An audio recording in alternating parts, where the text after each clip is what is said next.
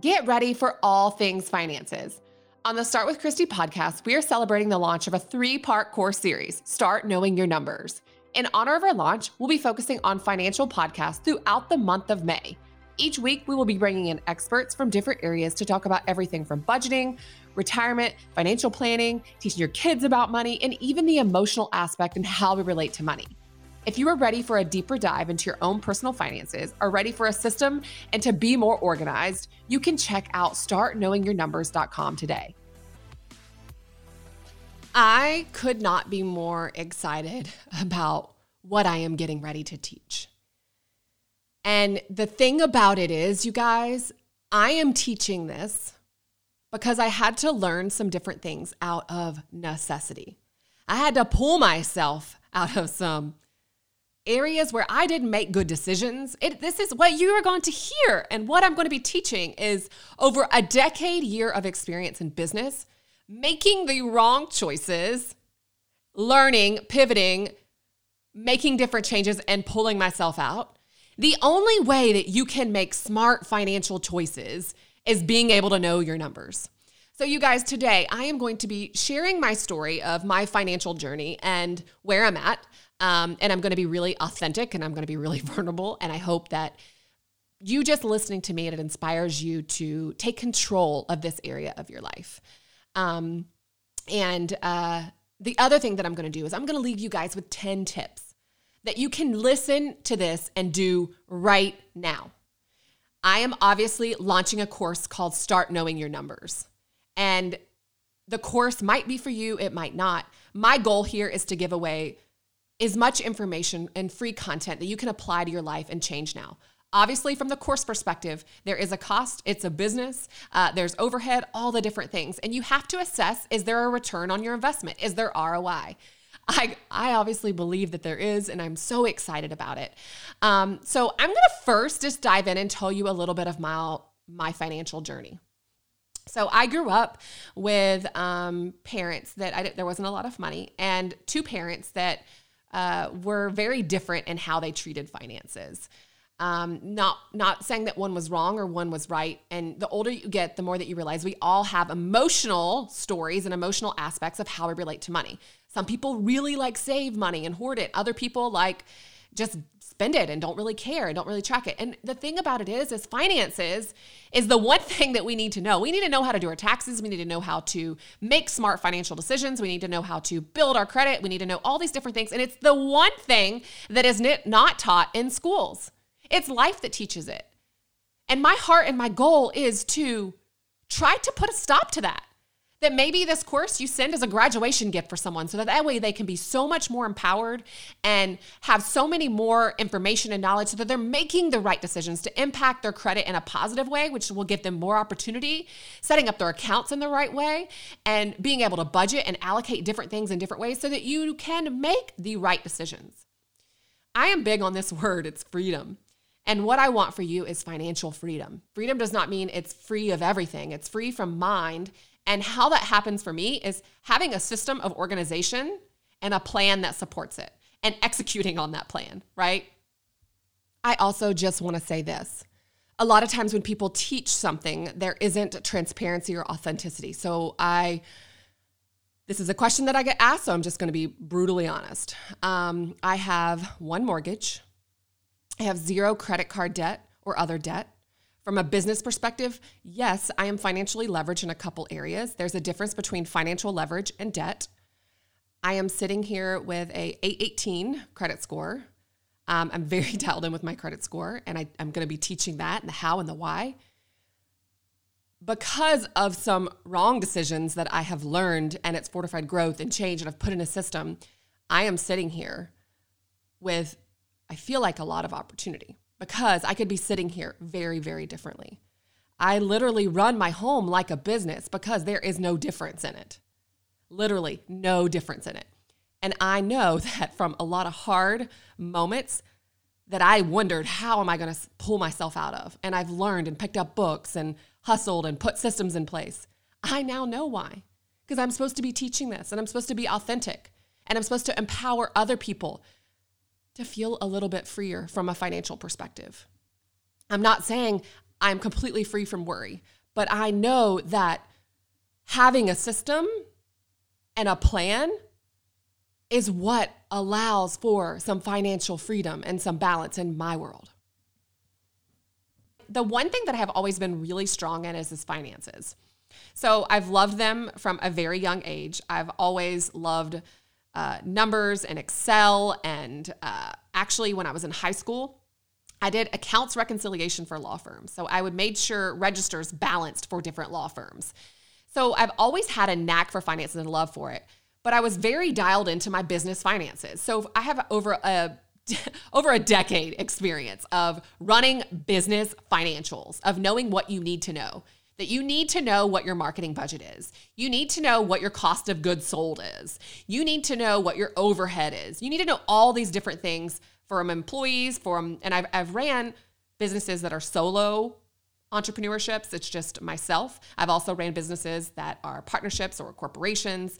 I really have a vast amount of knowledge from a financial perspective, and I've made a lot of wrong decisions and I've learned from them. It's the the decisions that we make that we are like, dang it. Those are what we learn from. They stick. And it's just important to not make those again. Like give yourself grace and move on. So if you're sitting here listening to this and you're like, I've made some decisions I'm not really proud of. It's okay. That is where you learn. And that is my heart and my goal and my intent here is that you listen to this or you take this course and you really be able to learn and not make some of those same mistakes or speed up your learning process quicker so that so that you can get to your destination faster than maybe what I could have because I didn't have someone guiding me and understanding. So um, I have a finance degree. Let me back up and say that. So I have a finance degree from Kennesaw State University. Um, so I'm trained in the financial aspect, but it wasn't until over three years ago when I basically had to figure out what my home finances were, my overhead was from a home perspective because I wasn't dialed into that area that I realized it was essential. And I spent a massive amount of time building a system. And I, I, what I did is I started running my home finances just like I was running my business finances because they're one and the same. You have overhead in a business, you have overhead in your home. Your lifestyle is the cost of your overhead. You have fixed assets in a business, cars or buildings. Uh, you have fixed assets in your home, cars, buildings, boats. You have loans and liabilities in a business. You have loans and liabilities. You have credit cards in a bit. Like it's the same thing. In a business, right? You're you're putting money in and what your goal is to get more money out. You're taking something, you're you're buying something or offering a service or a good in it in, in, in a hopes to turn a profit in between. So that your income and your expenses, your income minus your expenses equals a net profit. Isn't that the same goal in your home finances? Your income to be greater than your expenses so that you have a net savings. And if you don't have a net savings, it's a net loss. And how do we account for that? And that's where the debt starts. So I'm going to talk you through 10 things that you can do now to start getting your overall finances in order. And over the course of the next five weeks, I am bringing in experts because you guys, I am not here to give you financial advice. And there is not a one size fits all. I strongly recommend you have a financial advisor, you have an accountant, you have people in your corner that can help hold you accountable. Because even for myself, I have that. I have to have someone hold me accountable in all the different areas. Um, so I want to recommend you do the same. And so, um, basically, in Start Knowing Your Numbers, I'm going to be teaching a three part training seminar. Part number one is going to be understanding your credit. What really goes into it? There's five things that go into building your credit, and you should have credit balances at different areas to be able to optimize what your credit score is. And a lot of people don't understand and know that.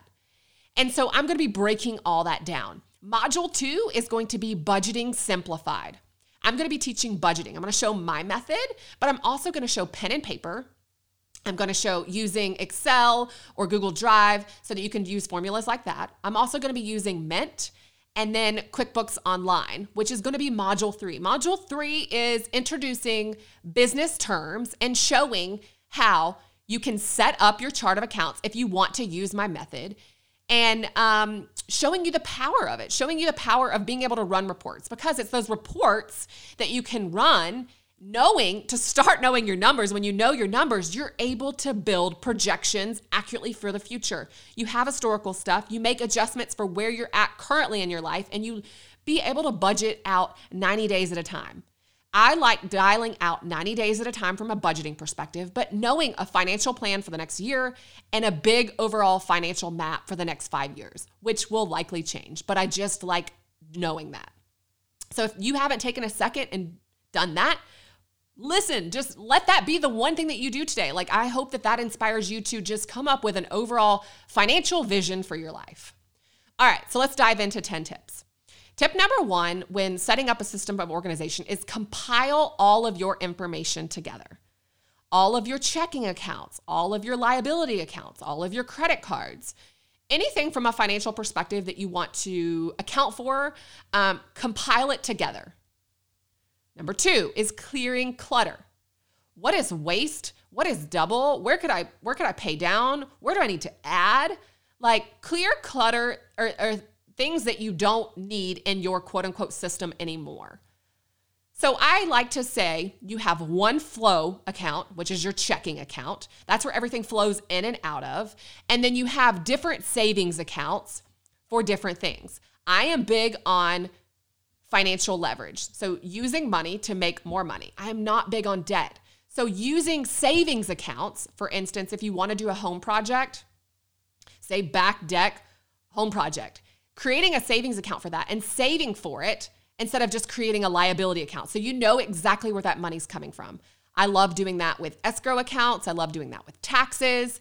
Um, I'm just a visual person and a visual learner. So making sure you're going through all of your different accounts and clearing clutter, adding or clearing away things that are double or waste.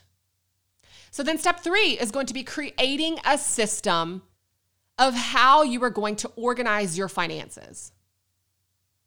All right. So, what does that look like? Are you going to use Mint? Are you going to use uh, QuickBooks Online? Are you going to use Google Drive? Like, how are you going to understand what your numbers are?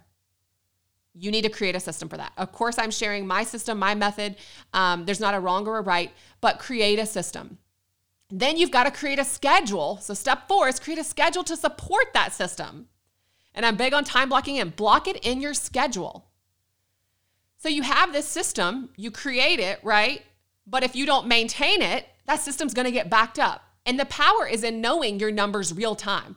So every other Friday, I schedule in to dial in my finances. And I generally log into them once a week at minimum. And I'm classifying transactions and being able to know. So time block that information in. Number five is have advisors in your corner.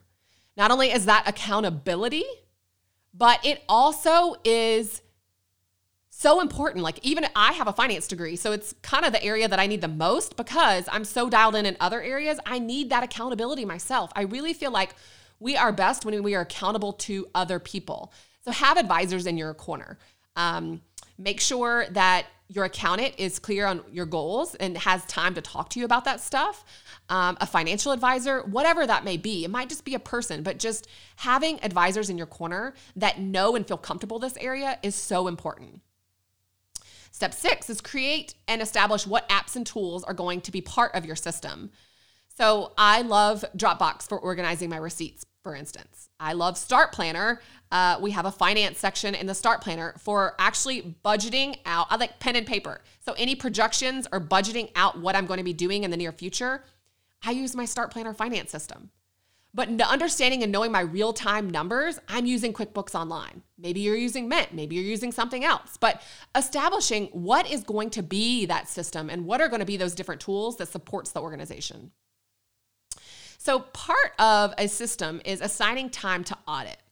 Time to audit is what's working, what's not, what are what are different things that you're um, needing to change. What is, if that makes sense. It's not necessarily about assigning time to budget, but it's really more time to audit. Do I need to add another chart of accounts to be able to track something?